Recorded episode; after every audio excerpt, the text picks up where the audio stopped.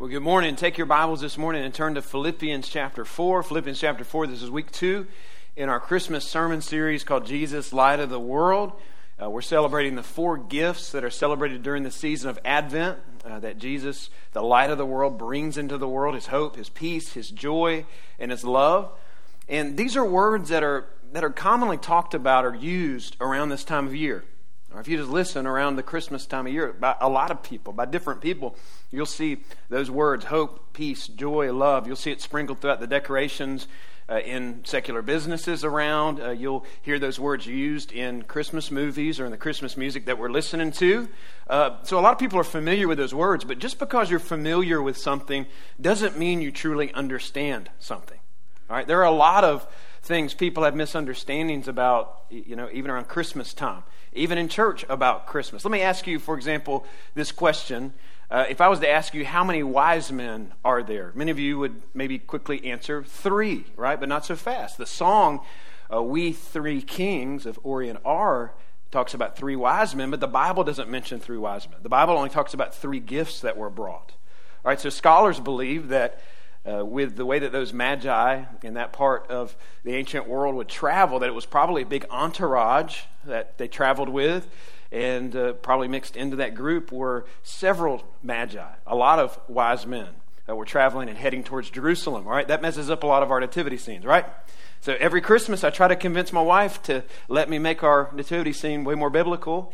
Maybe use a bunch of Lego men and army men and a bunch of figurines to create a big entourage, but she hasn't do that yet. All right. Uh, here's something else I learned this week. Uh, I've always assumed that the song Jingle Bells was a song that has always been a Christmas song. All right, but it was originally written by an American composer named James Lord James Lord Pierpont. How about that name? Uh, who wrote that? Uh, wrote it as a song in the 1850s for his Sunday school class about Thanksgiving about the celebrating Thanksgiving. All right, so it's a song later on that you know some words were adjusted to fit the Christmas season. Uh, so that was interesting. Uh, did you realize this? That when you see Xmas, Merry Xmas, the letter X and then MAS. Did you know that that was originally used as an abbreviation uh, for Merry Christmas? That the X in Xmas stands for Chi, uh, which is a Greek, uh, which means is a Greek symbol that means Christ. All right. So now, are there people who don't know that who use that phrase kind of as a clever way to try to get Christ out of Christmas? Yes, but the joke's on them.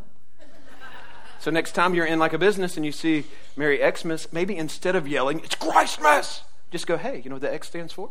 Right? Tease up a good little gospel conversation for you. All right? There, a, a lot of people aren't aware of that, but there are a lot of uh, things that people are familiar with that they, that they lack a true understanding of. And at the top of the list, maybe the most important thing, most significant thing that people are familiar with at some level, but lack a true understanding, a biblical understanding of, would be the meaning of why Christ came into the world, of, of who Jesus is of the work that he came to accomplish, a true biblical understanding of the, of the hope and the joy and, and his love and, and the light of his peace that he brought and brings into the world. Peace is what we're going to focus on this morning. You know, a lot of people talk about peace this time of year. A lot of people would say, I need peace. Maybe some people really recognize their need for peace. Maybe some people would say, I want peace. Maybe some people would say, Hey, I, I think I have some peace. But there's so many people who really lack an understanding of the kind of peace that Jesus brings into the world and that he can bring into our life and the kind of peace that we celebrate at Christmas time. So we want to be in God's Word this morning. We want to allow God's Word to teach us so that we can leave here with a clear understanding of the peace of God. Would you stand with your Bibles open? Philippians chapter 4. I'm going to begin to read in verse 4, and this is a text that it's going to take us a few minutes to get back to this morning, but this will be at the heart of the message this morning. It says in verse 4 Rejoice in the Lord always. Again, I will say, rejoice. Can we just say that first phrase, verse 4, together? Read it with me. Rejoice. That was okay. I want you to turn it up a few notches. Let's do that again. Read it together. Rejoice Let your reasonableness be known to everyone. The Lord is at hand. Do not be anxious about anything, but in everything by prayer and supplication with thanksgiving, let your requests be known to God. And the peace of God, which surpasses all understanding, will guard your hearts and your minds in Christ Jesus. Would you have a seat as I pray? God, we realize today that this world would be a sad world without Christmas. God, we recognize that this would be a dark world if you had not sent your Son, the light of the world, into this world to bring us hope and joy and peace and love. Lord, this would be a meaningless world without the way, the truth, and the life. But we're thankful for Christmas that you sent your Son. We're thankful for the life that we find in Him, the salvation we find in Him, and for these gifts that you've given us through Him. Or as we celebrate peace this morning, Father, I pray that you'd help us to understand what it is and help us to learn to walk in it. For your glory, we ask these things in Jesus' name. Amen. So, the peace of God is a central theme throughout all of Scripture. From Genesis to Revelation, you see it talked about 400 times, over 400 times. And what Christmas time is, is it's a time that we celebrate the pinnacle moment when the Prince of Peace, the one who brings the peace of God into the world, was born. And this morning, I want to give you two big truth statements that are going to help us outline this study, or kind of be our outline for the study this morning and guide our time through God's Word. And uh, both of these have to do with this peace of God that the Prince of Peace brings into the world. Here's the first one, right? First truth this morning. The peace of God will be completely unleashed in our world one day in the future. The peace of God will be completely unleashed in our world in the future. Last week we referenced a passage from Isaiah chapter 9, 700 years before Jesus was born into this world under the inspiration of the Holy Spirit. Isaiah prophesied about the coming Messiah. It's what we call a messianic prophecy. You got all kinds of them throughout the Old Testament. And this is what Isaiah wrote in Isaiah 9 6. For to us a child is born. To us the son is given, and the government shall be upon his shoulder, and his name shall be called Wonderful, Counselor, Mighty God, Everlasting Father, Prince of Peace. Of the increase of his government and of peace there will be no end on the throne of David and over his kingdom to establish it and uphold it with justice and with righteousness from the time forth and forevermore. The zeal of the Lord of hosts will do this. All right, so Isaiah's prophesying that the, that the Messiah is going to be given all kinds of titles, showing us who he is. He says, Wonderful counselor. He's mighty God. He's everlasting Father. And then he says this He's the Prince of Peace who will come in verse 4. If you back up a little bit in that passage, in verse 4, it gives an idea of what this Prince of Peace is going to come and do that he's prophesying about. In verse 4, that same chapter, Isaiah 9, it says, He will come and break the yoke of humanity's burden. He will break the yoke of humanity's burden. Now, what does that mean? What's a yoke? You're like, I know what that is. That's the yellow stuff in the middle of the egg, right? Before you break it open, make some scrambled eggs. So it's a different kind of yoke that Isaiah is talking about right here. He's talking about an, it's an ancient farming uh, piece of equipment that was a big beam that had some collars that were built into it, and it would be put around the, the necks of two uh, or more farm animals, and it would attach them together to allow the farmer to keep control of them so he could farm his fields. And uh, so it controlled the animal, it weighed them down. To the animal, that's a very burdensome thing to have on your life as an animal. And through the prophet Isaiah, what God is promising through this Messiah is that through this Messiah coming, this Prince of Peace, that he's going to take the yoke of conflict off the world. He's going to take the yoke of tragedy off the world. That the Prince of Peace will come and take the yoke of poverty off the world, the yoke of abuse off the world. And he's going to come and he's going to break it and he's going to take it off. It says, he's saying in this prophecy, he's saying that the government is going to be on the shoulders of this Prince of Peace, meaning the administration of this world and the ruling of this world will be on his shoulder. And Isaiah's prophesying how when it's on his shoulder when that perfect, good, benevolent king is ruling, that he will completely unleash the peace of God throughout all of the world. All right, you find that kind of promise all over the book of Isaiah. Isaiah uh, chapter 2, verse 4, it says that this Messiah will bring peace between nations in such a way that it says the people there in uh, verse 4 of Isaiah chapter 2 will beat their swords into plowshares. So you may have heard that phrase before. it comes from the Bible will beat their plows into, will beat their swords into plowshares. Meaning this, that the Messiah, when he comes, will be, bring such complete peace to the world that the nations will take their swords, their weapons that they're not going to need anymore, and they'll take the metal from those weapons and they'll repurpose them into farming tools that they'll use to grow food from the ground. Why will they do that? Because they're not going to need them anymore, because war will be no more. That's what the Prince of Peace comes to do to bring peace, to bring a geopolitical peace to the world. That's what Isaiah is prophesying about. Now, as you read these type of messianic prophecies here in Isaiah and throughout the Old Testament, you're going to stop at some point. You're going to go, wait a second. As I look around the world, as I watch the news this morning, as I see the conflict happening all, it doesn't seem like this kind of peace has come to the world. Right? It's, it's saying that the Prince of Peace is supposed to bring this kind of peace into the world, and yet I don't see that happening. I see war and I see conflict and I see tragedy all over the place. That's exactly right. Because Isaiah and the other prophets in the Old Testament are talking about a peace that the Messiah will bring that's not fully realized, this complete geopolitical peace where shalom will cover the earth. They're talking about a kind of peace that's not going to be fully realized until the second coming of Christ, until the second Christmas that will be fully realized when Jesus comes again. In other words, Jesus came the first time in the quiet of the night as a baby in the manger, but he's coming again as a risen king to set up his kingdom of complete peace, geopolitical peace. No more conflict, no more war. Shalom, peace will cover and flood the earth completely. Listen to how the future world is described in Isaiah 11, verse 6. Just how unusual this is to us, but how awesome and glorious it is. Listen to what it says in Isaiah 11, verse 6. It's a world where it says, The wolf shall dwell with the lamb, the leopard shall lie down with the goat. Now, some of you are like, wait a minute. That's got to be a misprint in your translation because the Bible doesn't say that. It says when the Jesus comes back, it doesn't say that the leopard will lay down with the goat. It says that the lion will lay down with the lamb, except for it doesn't say that. That's actually not in the Bible. Right? It actually says the leopard will lay down with the goat. The whole lion and lamb thing is an adaptation of that verse. Well, I think it would be better if it said lion and lamb. That would be way more picturesque if it was written that way, but we didn't write it that way. God wrote it that way, and it's probably better for God to write the Bible and not us. We're not God. And for some reason, he thinks it's better for it to say leopard lays down with the goat. But what it is, is it's a picture. You got a picture of the leopard laying down with the goat, and it goes on in that verse to say, and the calf and the lion are fattened together, and a little child will lead them, and the cow and the bear shall graze together, and the lion shall eat straw like an ox, and the nursing child shall play over the hole of a cobra, and they shall not hurt or destroy in all my holy mountain. That's an incredible picture. It's unusual. It surpasses our understanding.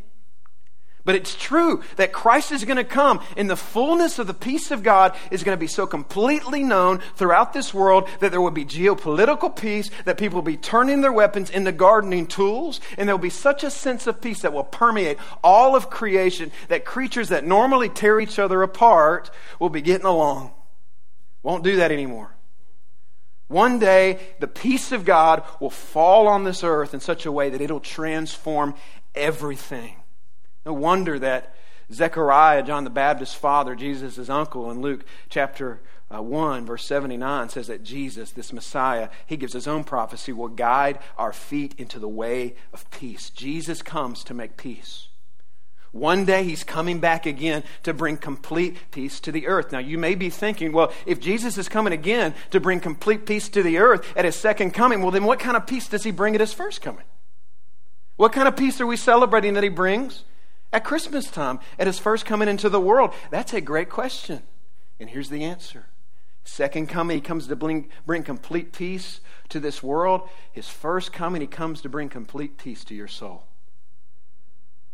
If you know Jesus, you have peace for your soul.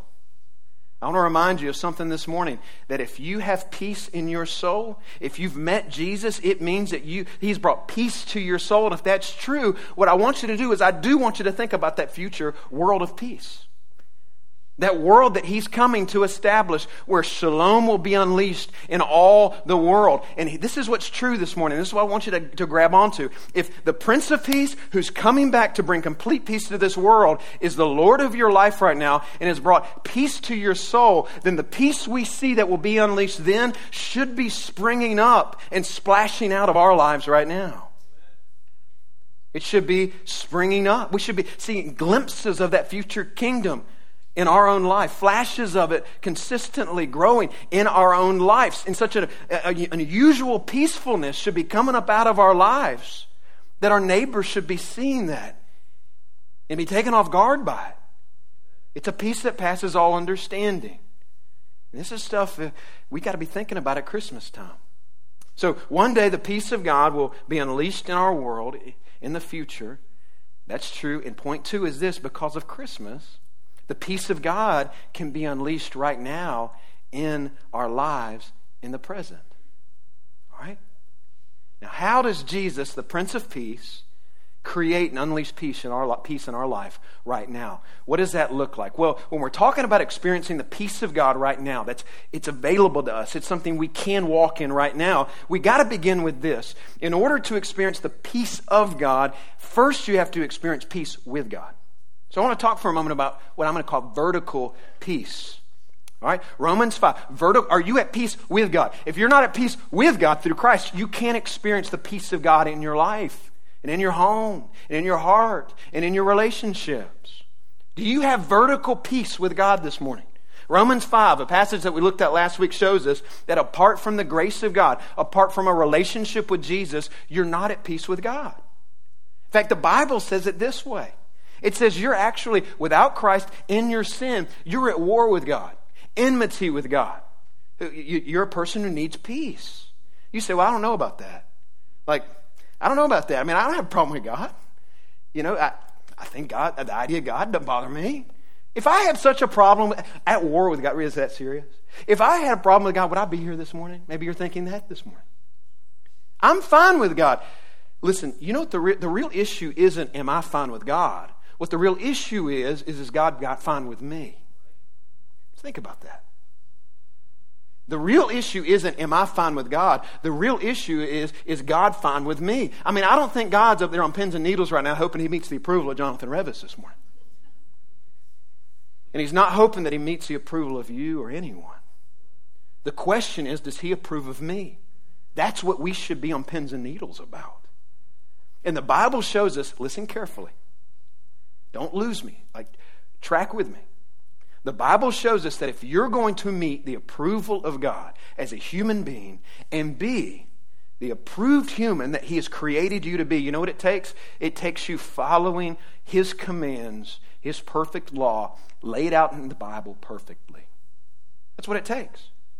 You say, wait a second, perfectly? That's, you heard me right. Perfectly. You say, wait, you mean to tell me that you Christians in this church, that you have the approval of God by keeping the law perfectly? No. That's just it. We've all royally messed it up. We're all right there with you and what you feel right now in your heart as you think about trying to line your life up perfectly. We blow it. You can't get to the first of the Ten Commandments without understanding you have royally messed it up. We've miserably, miserably failed and fallen short of the glory of God and stood, and we all stood as enemies of God. I stood as an enemy of God, at war with God, enmity with God, without His acceptance and without His approval, on my way to experiencing an eternity apart from Him, receiving His eternal wrath for my sin, had I not met Jesus. Romans 5 1, therefore, since we have been justified by what faith, we have peace with God through our Lord Jesus Christ. This is the good news of Christmas. That Jesus, the Savior of the world, the Son of God, left his throne humbly and selflessly stepped into this world and lived perfectly and died sacrificially, sacrificially and rose from the dead after the third day victoriously and on the cross, he received God's wrath for your sin and for my sin and for anyone's sin who would trust in him as their personal Lord and Savior. And if you've done that, you, you can go. You can do that this morning. You can go from being an enemy of God to being at peace with God to being a friend of God simply by placing your faith in what Jesus did on the cross in your place. That's the good news of Christmas. Said it last week, and I'm going to beat that drum again. You ready? The real message of Christmas isn't the manger. It's not the donkeys. It's not the star in the sky. It isn't the wise men. The real message of Christmas is the cross. If you take away the cross, then the Christmas and, and nativity and the baby in the manger, it's just one other Christmas tradition to add to the other ones that don't really matter. You take the cross out of Christmas. You take the gospel out of Christmas. You take what Jesus grew up to do out of Christmas. You just got another tradition. You can just put right there with Frosty, the snowman, and Rudolph, and a bunch of other traditions that really, at the end of life, don't mean anything. And I love Rudolph. I love Frosty, right? I love, we, we love, we uh, have fun with Santa Claus at my house, right? Listen, I'm not one of those Christians that say uh, we shouldn't partake in that pagan stuff. Hey, if that's what you want to call it, I like some of that stuff. Especially the candy and the cookies and the, and the parties and the Christmas movies and the eggnog and all that stuff. Hey, later tonight, after we have a, the Christmas concert over in the sanctuary, Hey, we'll probably go home. Hey, we'll probably turn on a Christmas movie, probably turn on Elf, watch Elf, eat some, some snacks, have sit by our, our fake fireplace with the stockings uh, on the mantle, you know, with all the lights twinkling in the house, with the decorations. I'll get me a big glass of, of, of good, you know, from heaven, Southern Comfort, vanilla spice eggnog. If you know, you know.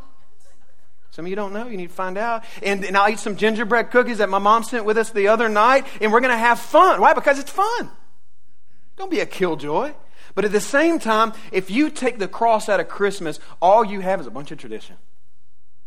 All you, all you have is all that stuff I just mentioned, which is a bunch of cheesy, commercialized, consumer oriented fluff. But as Christians, we don't have that because Christians have Christmas, which is the story, the real story of a Savior who was born in a real manger in the real town of Bethlehem, who was en route to a real cross where he bled and he died to make peace between sinners and God. That is the real, ultimate peace that you need in your soul today, and it's available to you through Christ. Peace with God. See, some of you are here, you don't have a relationship with God, and you think that the ultimate thing you need today to get some peace in your life is for your wife to be nicer to you, or for your husband to be more understanding, or for your finances to be healthier, for your kids to behave. You have a long list that you think is going to bring some real peace into your life, but none of those things will bring the deep soul peace that you desperately long for and desperately ultimately need, and that is peace with God. And once you have vertical peace with God, then what happens is the peace of God. Peace with God first, then you get to experience the peace of God that does impact different areas of our life. So if you know Jesus and you have access to the peace of God this morning, now I'm turning my attention to you. And I want you to lean in. Because I want us to recognize something about the peace of God that we have access to today as Christians who have peace with God. I want you to understand that the peace of God is an inward peace we talked about vertical peace. I want to spend a few moments talking about inward peace. Because this is where I think a lot of we forget, even as believers, this very important part about what it means to experience the peace of God. Right? So now that I have experienced the peace with God, I experience the peace of God, but so often we can talk about it like this Hey, I, have experienced the peace with God, so now God, bring on the peace. Shower some peace on my life. Give me some of your peace. And so often, what we mean when we say it that way is we're talking about peace in a negative way in the sense that we think peace means the absence of something. Like peace is the absence of conflict. That the peace of God is the absence of crowded stores and crazy traffic. The peace is the absence of dysfunction in my relationships. The peace of God is the absence of violence. We often define peace as something I don't have. And we think that if I don't have certain kind of circumstances, then there's no way that I have peace right now. And really, what we're doing is we're looking for what I would call circumstantial peace. And we forget one day we will have circumstantial peace. That is on the horizon for us in Christ Jesus. That Jesus is coming back and we are going to get to experience a circumstantial peace when shalom is unleashed on this world. But right now, the peace of God that He unleashes in the world is an inward peace that He unleashes in the lives and in the hearts of His children that we can experience regardless of what our circumstances look like. It's not a peace that's contingent on our circumstances. So it's not a negative term. The peace of God is not the absence of something, it's a positive term. It's something supernatural you possess. And it's something you can't ever lose and can be, can't be taken from you because it's something that comes from God. And God, you can't ever lose God in Christ. Are you walking in the peace of God this morning? Are you gripped by the gift of the peace that Jesus brings into this world and into the lives of believers? Or are you gripped by the opposite of peace? Is your mind and your heart more often ruled by the opposite of peace? You say, well, what is that? Well, back to Philippians 4. I told you we'd get back there. Look again at verse 6. Do not be anxious about anything. Another way you can look at that verse, maybe some of your translations, it reads this way Be anxious about nothing. Be anxious about what? Be anxious about what? That was still kind of okay. Be anxious about what? What's the opposite of peace? It's anxiousness. Now, I want to, before I get into this, I want to insert a caveat right here. What we're not doing this morning is we're not denying that for some people there can be a medical component at play at times that contributes to feelings of anxiousness. I spent a lot of time studying this. Listen, we're not, gonna, we're not that kind of church. I did a whole study on it on Wednesday nights uh, here recently, and you can come talk to me, and I can we can walk through uh, what, what, what, that. If you're kind of struggling with understanding, if there's a medical p- component at play in your life when it comes to the anxiousness that's dominating your life, we can help you, uh, you know, walk through that. Right? So we're not, we're not denying that. Like people experience illness of the mind in the same way that people experience illness of the body. And sometimes with your mind, God chooses to bring healing through spiritual solutions that are working in concert with medical solutions. But with that said, we're not denying that that can be the case for some people. So hear that clearly. Hope that's clear. But with that said, I want you to listen. There are tons of anxious, anxious thoughts and feelings that dominate the lives of tons of believers throughout the world and maybe in this room that are purely spiritual issues that can be addressed and dealt with through the spiritual solutions that Paul is giving right here. And that's what he's talking about. And we, hey, we, we need this because we are all very anxious people. And Christmas has a way of magnifying anxiety, doesn't it? Like financial burdens are magnified.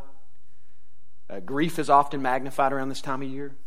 Feelings of bitterness in relationships is often magnified as you're thinking about having to sit at a table with a family member, maybe even who sinned against you and wounded you maybe years ago, and it creates anxiety in you. And we can get very anxious. We all, at some level, struggle with this, and yet the Bible says this about our struggle with anxiety don't do it. Don't do it. What Paul is saying, don't dismiss it as some lesser than sin that's not as serious as, hey, hey, I'm not doing anything else in my, I'm not doing like crazy immoral things in my life that's going to destroy my family. It's just a little anxiousness. That's not what Paul, hey, Paul would fight back against that. He'd say, no, do not be anxious. This is a command that he wrote under the inspiration of the Holy Spirit. And to tolerate that, the Bible would say is a sin. And you say, well, how do I, how do I begin to experience victory over this? Well, one, I'd say begin to allow your heart to see anxiousness through the lens of Scripture and to see the foolishness in it. Let me give you a, a definition of anxiety this morning. It's very short, it's something to write down. Here's what you know what anxiety is? Anxiety is this it's borrowed stress. It's borrowed stress. Have you noticed we're rarely anxious and dominated by anxiousness about something in our present? That we're usually anxious about something from our past. We're usually most often, you know, anxious about something in our future. And so uh, what anxiety is, is it's stress on loan. Like when we're anxious, we're borrowing tomorrow's stress. It's imagining our future reality in the worst possible scenario and then freaking out about it. Right? So, so I'm going to sit here today and I'm going to imagine everything that could go wrong in my life tomorrow, and I'm going to plan on that fictional scenario that I just came up in my mind with to, to happen tomorrow and to unfold. Whether that's imagining the most disastrous scenario related to me caring for aging parents coming to pass, or imagining my wayward child never coming back to Christ, or imagining my, my retirement not being in the right place when I retire, or uh, imagining me not getting into that school, or imagining me not getting or, um, that job or losing that job. And, it, and this is what we do. This is what we do in our sinfulness is we take all, we, we take our eyes off the sovereignty of God, and we, we, we look at our circumstances and we take all that stress from all of these fictional realities that we create in our mind that we drum up. And it's like we put them in this big mixing bowl. We just kind of mix up all that stress, right? We pour it all into a pan. And it's like we put it into the oven and just let it build up and bake up in our hearts. And then we just snack on that stress all day long. Just snack on that worry all day long. L- listen to me carefully. Don't hear me wrong. It is good to work hard and to prepare for your future and for you to feel a little urgency about working hard and preparing for your future. Proverbs talks about that. Some of us maybe need a little more urgency when it comes to that, those types of things. Proverbs says it's honoring to God to plan for your future and to work hard and to prepare.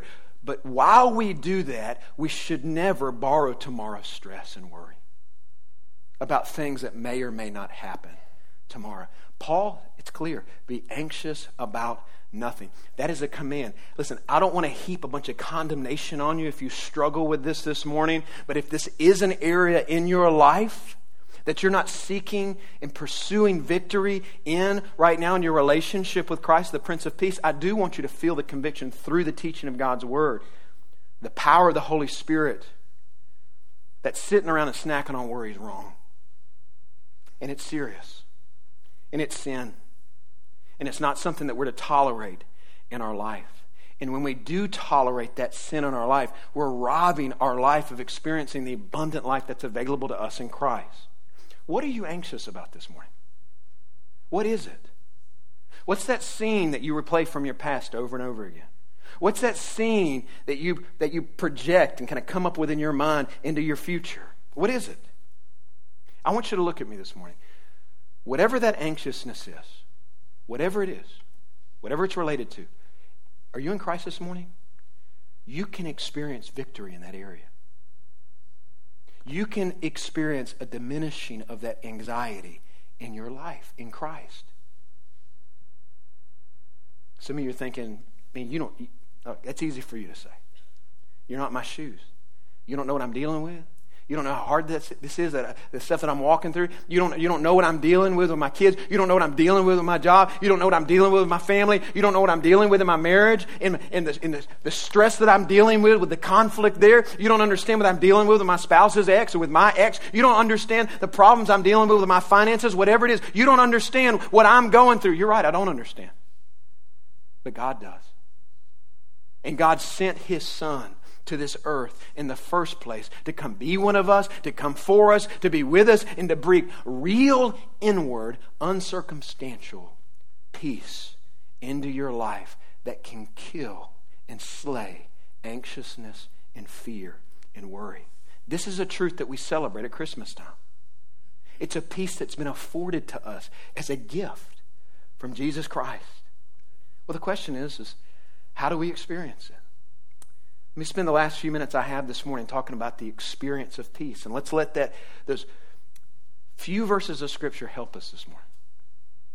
Look at verse 6. It says, Rejoice in the Lord always. Again, I will say, Rejoice. Let your reasonableness be known to everyone. The Lord is at hand. Do not be anxious about anything, but in everything, by prayer and supplication with thanksgiving, let your request be known to God. And the peace of God, which surpasses all understanding, will guard your heart and your mind in Christ Jesus. So, what I want to talk about, if we talked about the opposite of peace, now I want to talk about the experience of peace. Don't you love practical advice? I, I, I love that. And what Paul gives us right here is some very practical ways that we can experience the peace of God. And it's three disciplines. You need to write this down because if you're anything like me, you're going to get to lunch and you're going to forget about half of the things that we talked about this morning. You need to write this down because when anxiousness and stress and worry rears its ugly head, this will give you something to go back to. So, three disciplines, they each start with R. Here's what they are. The first one is this. It's not right here explicitly in this verse, but it's all over Scripture. And it's the word repent. Repent of any sin in your life that's against the Lord right now. There are, it sounds simple, but it is true that there are times in our life when the anxiousness that rules us, that the worry that dominates us, that the stress that's in our mind and in our hearts is related to unconfessed sin. Some unconfessed sin in our life. So we begin with repentance. Number two, rejoice in the Lord. Rejoice in the Lord. Verse 4 says, Rejoice in the Lord always. Again, I will say, rejoice. When does it say to rejoice in the Lord? When does it say to rejoice in the Lord? Not just in the good times, also in the bad times. Rejoice. All, hey, he puts it here twice just so it gets through our kind of thick skulls, right? Again, I will say, rejoice. This is the way it works. All right? This, this is what he's saying. In every situation and circumstance that we find ourselves in, we can find real reasons in our circumstance to resent those circumstances, or we can find reasons to rejoice no matter how bad our circumstances are. You know what? You know why this command right here, rejoice, to, to rejoice, is a command right here in the middle of a passage that's dealing with the sin of anxiety. You know why it's here? Is because rejoicing is some of the best medicine for an anxious heart. Because, see, here's the reality as believers living in this world, kind of living in between the first Christmas and the second Christmas. The reality that we exist in as believers, uh, until we get to heaven or until Jesus comes back, my life is going to, even as a believer, and sometimes it, my problems will get worse. Sometimes my faith will bring problems and troubling circumstances into my life.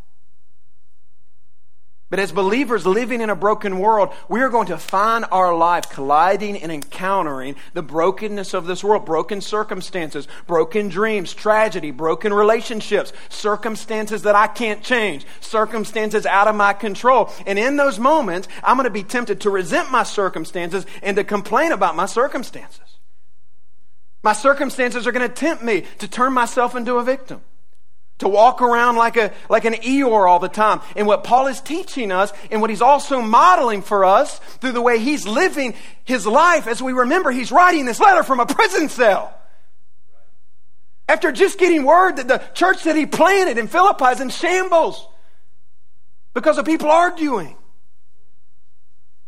That what Paul is teaching us and modeling for us is that resentment and that complaining about my circumstances, that should never mark my life as a believer.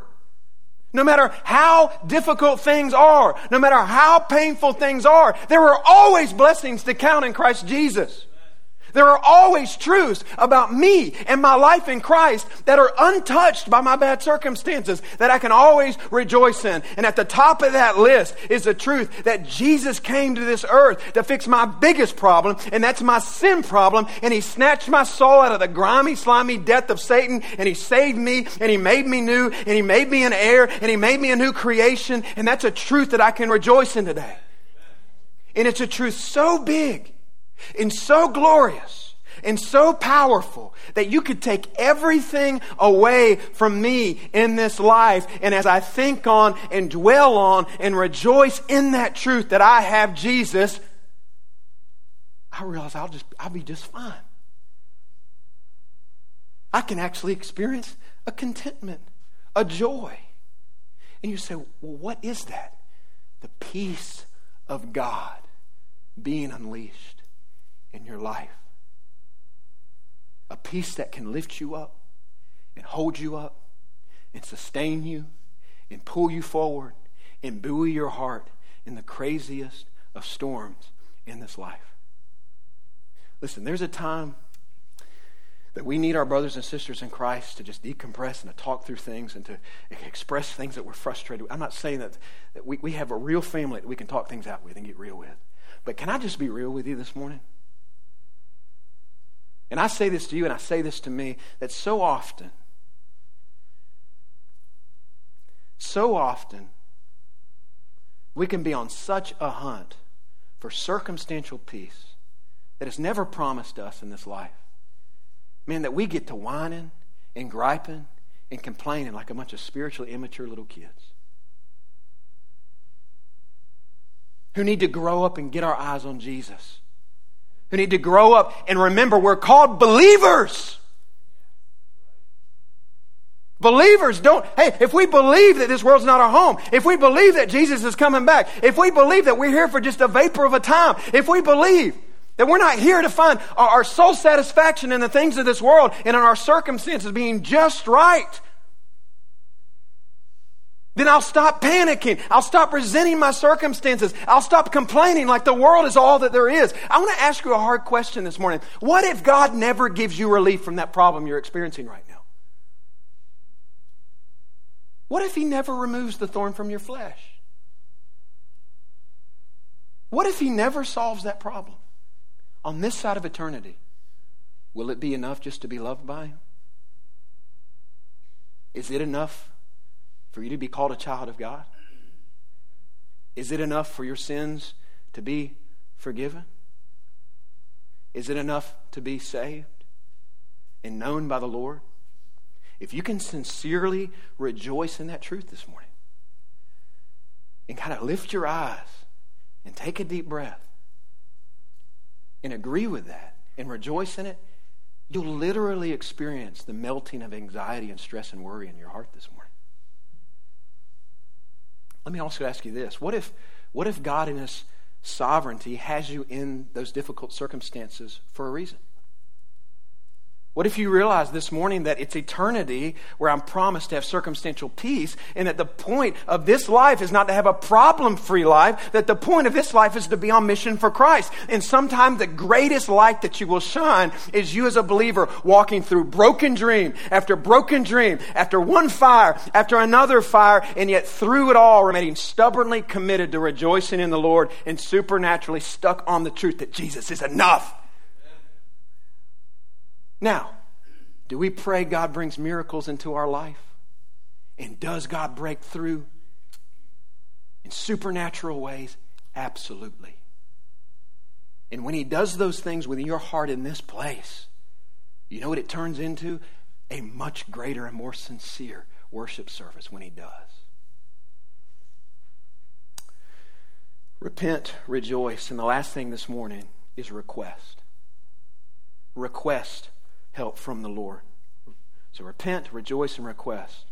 Look at that all over verse 6 prayer, supplication, thanksgiving. Let your requests be known to God.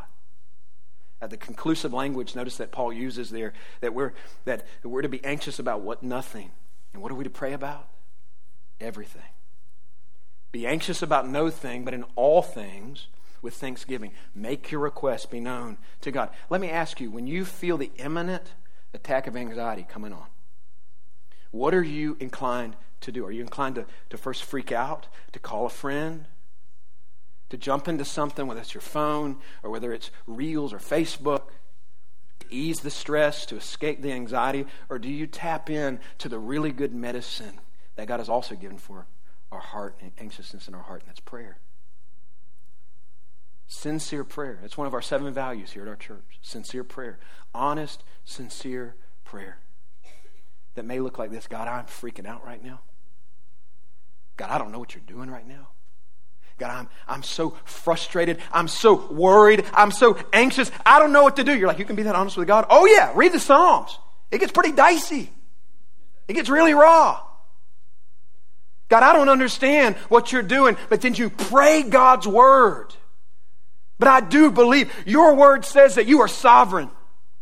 Your word says you're working all things for good for your glory and my good.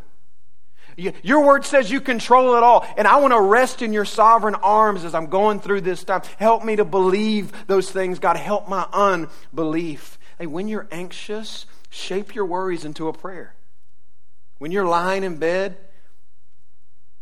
and your current circumstances have you feeling overwhelmed, and the bad scenarios about your future are just on repeat and are replaying, take those worried thoughts and shape them into a prayer. Cast your anxieties on Him. For it says in 1 Peter, because He cares for you. For many, a lack of peace that you're experiencing in your life can be connected to a lack of prayer. Sincere prayer. And you can begin experiencing the, medicine that is for an anxious heart this morning with this simple prayer God, help me. That's not just some Christian cliche. That's a biblical discipline for peace, shaping your worries into the prayer God, help me. What are you anxious about today? Look at me. We're not victims, we're victors in Christ. The peace of God can be unleashed in your heart. You say, How? Here's something you can do this morning repent, rejoice, request. I can't promise that everything's going to go away. This is a part of our sanctification, but I can promise you this morning that you take sincere steps in that direction of repenting of your sin, of rejoicing in the Lord, and requesting His help. You will experience the melting of anxiousness in your heart, of stress in your life, of worry in your mind. What are you anxious about? Repent, rejoice, and request. And when you do, what does it say? That the peace of God that surpasses all understanding, does it say it might? The peace of God that surpasses all understanding, maybe, will. It's a biblical promise. Will guard you and keep your heart and mind in Christ Jesus. Praise God for peace with God and through the work of Jesus Christ and Him sending His Holy Spirit into our life, the peace of God that we can experience that's not circumstantial, that we can experience no matter what we walk through. Let's pray this morning. I want to ask you a couple questions this morning. Number one, do you need vertical peace this morning? Do you need vertical peace? Peace with God that's available to you and can be received this morning. You say, How? By looking back at what Jesus did on the cross. He died in your place on that cross. Do you believe that? Do you believe that his death and him bearing the sins of the world there counted for you? Are you ready to receive that? In order for you to be reconciled with God and you to be saved and you to experience forgiveness and new life? If that's where you're at this morning, if you need vertical peace, I'm going to be standing out front when we sing. I'd love, I'd love to speak with you. I'd love to pray with you. Don't be worried about what people think. Everybody in this room is going to celebrate that with you. And we'd love to walk through the scriptures and show you what it looks like to have a relationship with Jesus. Let me ask believers this morning do you have internal peace this morning? Maybe you've been so focused on circumstances and circum, circumstantial peace, you've failed to, to, to recognize that the peace of God is available to you.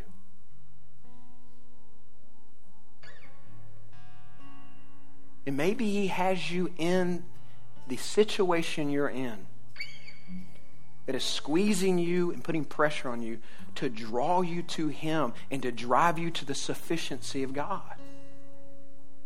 And to remind you that He's the reward, He is enough. And when you can get to that place of contentment and satisfaction, you know what that is? That's the peace of God unleashed in your life. And when you're there, let me tell you, when He does show up and He does show out, it makes it all the more glorious. When you experience those things from a place of peace with God. Maybe you're here this morning and you need relational peace. I don't I didn't have time to get into that this morning. That's a whole other sermon in and of itself. That when you have peace with God and you're experiencing internal peace, that you can experience relational peace. You say, well, there's some relationships. Listen, I'm just done with them. There ain't no way those are ever being healed. Okay, well, if the Prince of Peace is in your life, one day he's going to come and he's going to make the leopard lay down with the goat, which is really unusual and glorious peace. I think he maybe can bring some peace to some relationships in your life. Bring those to him this morning. Pray that he'll allow you, as you think about how Jesus forgave you and gave you the grace and mercy you didn't deserve, how He's positioned you to extend that same grace and mercy to those broken relationships and even people who have hurt and harmed you. Praise God for the peace of God that we can walk in, that we can experience. We thank God for that as we think about Christmas.